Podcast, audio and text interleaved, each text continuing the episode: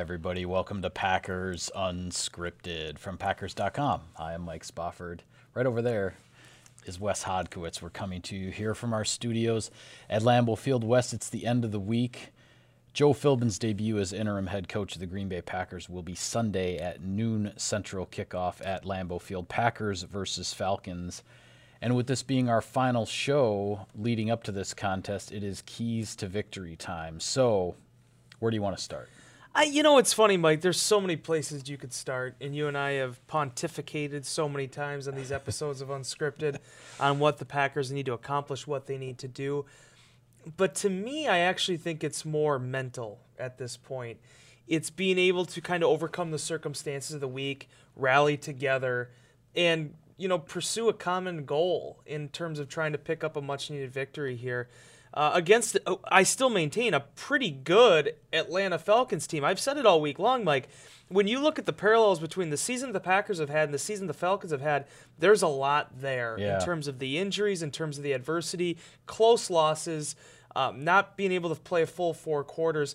And both teams have found themselves in the situation they're in at at this point of the season. So for my money, the biggest thing I think the Packers need to do into this type of game is I think on paper there is a, a big advantage for them with the ground game. Aaron Jones, what he's been doing, uh, if you feed him the football and you can defend against Tevin Coleman in the worst ranked run offense in the league, I think that's a big thing for the Packers to accomplish in this, accomplish in this game. Control the pace, control the down and distance, get a victory. Last week I said it on our final thoughts video. Uh, spoiler alert. The that game against Arizona, Mike, they did a really good job of bottling up David Johnson. They Yeah. did. He averaged 3.2 yards per carry. But that third quarter, whether it was the end around, whether it was Josh Rosen's scramble, or whether or not it was also Edmonds getting a couple Yeah, big Chase, runs, Chase Edmonds kind of snuck in there and, uh, and made some things happen. 101 rushing yards in that quarter alone, and that kind of allowed the Cardinals to get some momentum in their sails. Packers got to win the ground game in this game. Yeah. Speaking of Chase Edmonds and the Arizona Cardinals, so I'll throw this back at you. Is there some, you know, with Devonta Freeman on injured reserve, Tevin Coleman is the number one running back right now for the Falcons. Is there some other guy that we're not paying attention to who could have an impact on Sunday like last week? I mean, Ito Smith is the, I believe, the undrafted rookie that's behind Okay. Coleman. He is. I mean, he made the roster and he's, you know, he did some really good things in the preseason. He's only averaging 3.2 yards per carry, though. So, Okay. but to, to your point, I'm glad you brought that up because last week you and I did not say Chase Edmonds' name once. And he No. ended up being kind of the game breaker yeah, he was. them. He was the difference in the game, really, as far as if you point to one individual player. But if you talk to you know Dan Quinn uh, and and certainly you know Steve Sarkisian, their their offensive coordinator, Tevin Coleman is the back. He's the guy that they want to get the ball to more. They haven't been able to do it.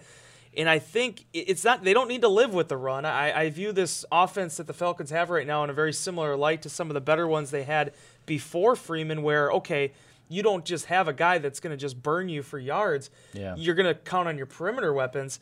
But that being said, they need to be able to lessen the load a little bit on Matt Ryan because a lot has been on his shoulders this season. Yeah, I'm with you as far as the Packers' defensive keys go in this game, and, and I'll just expound on it a little bit. In that, when I look at this Falcons offense, as we've talked about all week long, you've got Julio Jones, you've got Mohamed Sanu, you've got the rookie Calvin Ridley, who's leading them in touchdown receptions. Tevin Coleman still can be a productive guy. Matt Ryan was an MVP just two seasons ago.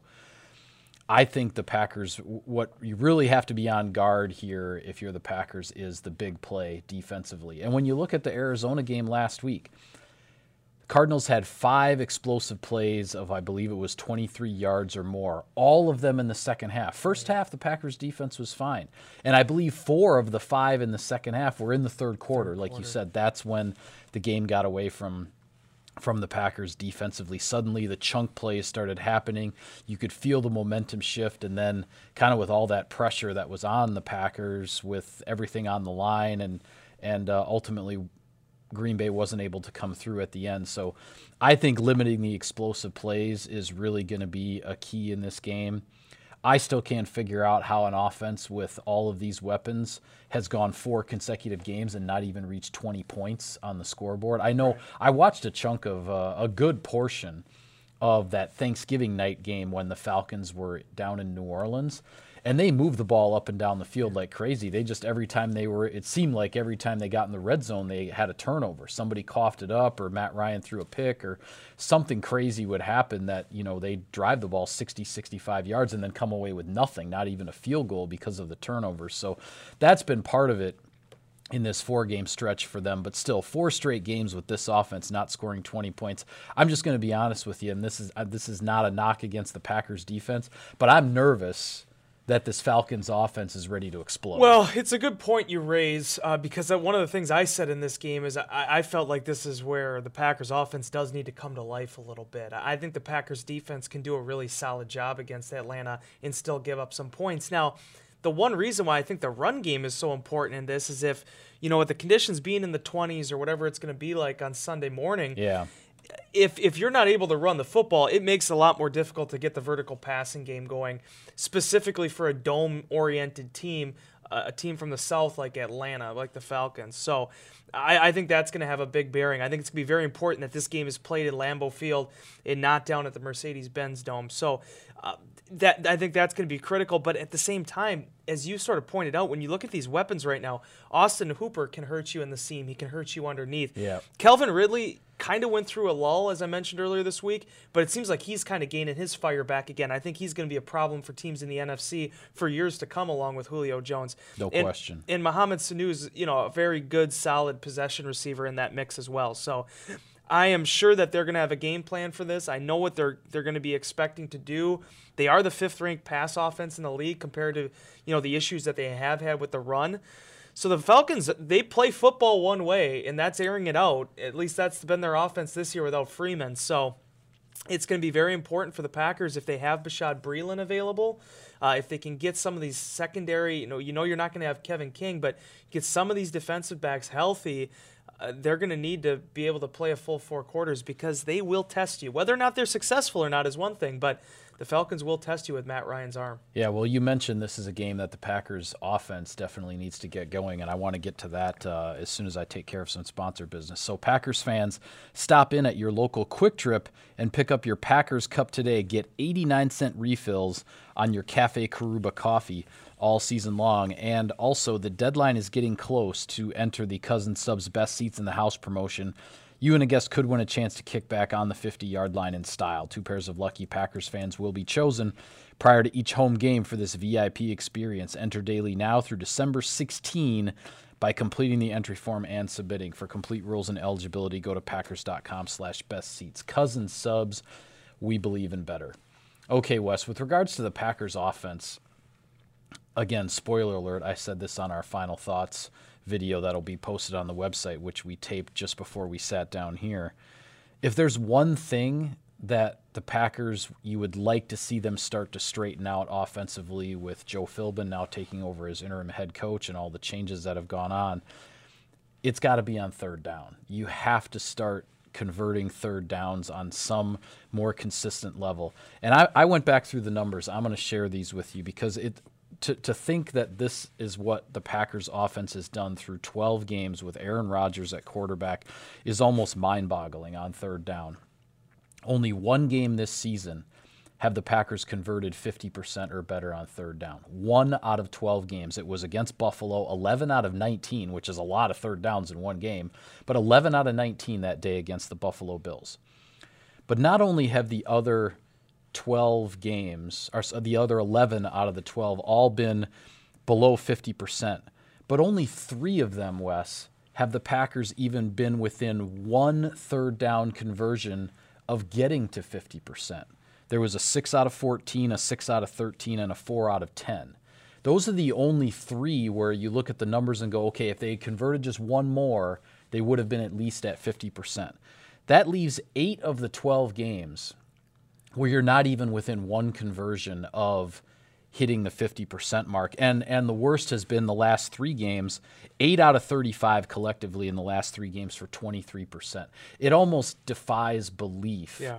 That that this Packers offense could struggle that much on third down for this long. And if there's one thing that whether it's this Sunday or through these last four games, the last month of the 2018 season, you want to see the third down offense look like it can it has something it can hang its hat on and something that will create some consistency. Yeah, I'm actually going to jump over you there. I'm going to say there's actually something else this team needs to do over the last month of the season over that. I'm going to touch on that in one second. Okay. Leave that as a little bit of a teaser. Okay. But to your original point, it's a great point, and it's incredible when you look at the stats with the amount of consistency you don't want to use that word, but just how much of a struggle it's been for the Packers to be able to convert those. And it, and it's just been so against what this offense has Right. done over such a long period of time. That's why it stands out so much. And earlier this season, it made sense because they were in a lot of third and long situations. And, and, it, and Aaron Rodgers talked about it, Mike McCarthy talked about it.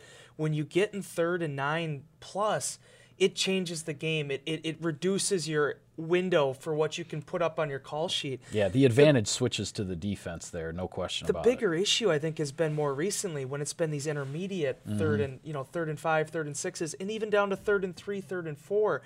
As I mentioned on one of the shows earlier this week, and it was sort of a tongue-in-cheek reference I made with Madden, where you just have that one play that you call against your buddy, and you know that you're going to be able to move the ball on him. I, I obviously am joking, and you can't be that simple about it. But the Packers in the past have had those plays that they hang their hat on. They've had those plays that you know if you need to get five yards, you're going to be able to do it this way. They just haven't been able to find that this Yeah. season. Yep. But to the other point I want to make, even more than third downs, even more than run defense, even more than anything else, the biggest goal and objective I have for this team in this game is just have some fun.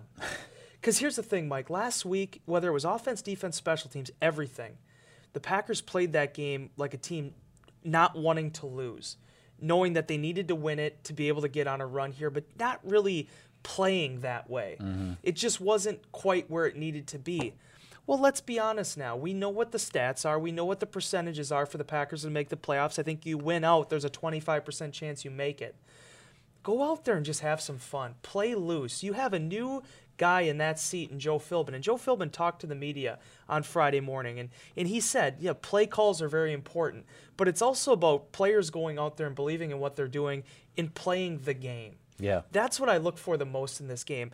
I'm not saying to get away from your fundamentals or not be disciplined. No. All that stuff factors into it. But I just think one of the things during this this five out of six stretch the Packers have struggled with, they just haven't had fun. Yep. I think that's something I want to see in this ball game. No, I'm with you. I think the emotional aspect of this game is going to be very interesting to watch because I think as you and I were in the press box on Sunday, the Packers had to put together that 95-yard touchdown drive, you know, to tie up the game and and have a chance against the Cardinals. And you could just feel it was it, th- there was so much tension in the building because because of the opponent and because of everything that had been going on.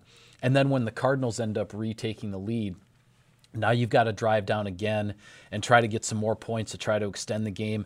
And there was just there was this incredible tension in the building and and and I'm with you. It's it's it's time it's time to forget about the playoffs, whatever the percentages are, and if you can run it, and all these other dominoes can fall, and and it, it's time to forget about all that. It's time to get the ball with five minutes to go, and you need some points to win the game, and to just say, all right, this is it, it's like we're we're in the backyard. This is Yeah. recess at school. Let's let's go out and have some fun and do what we do and not worry. I mean, yes, you want to win the game, but not worry about the consequences and, and you know, I mean, somebody makes a big play. Hey, get fired up about it. Not like, oh, good, it's a good thing we moved the chains there. Boy, you know, we still got. I mean.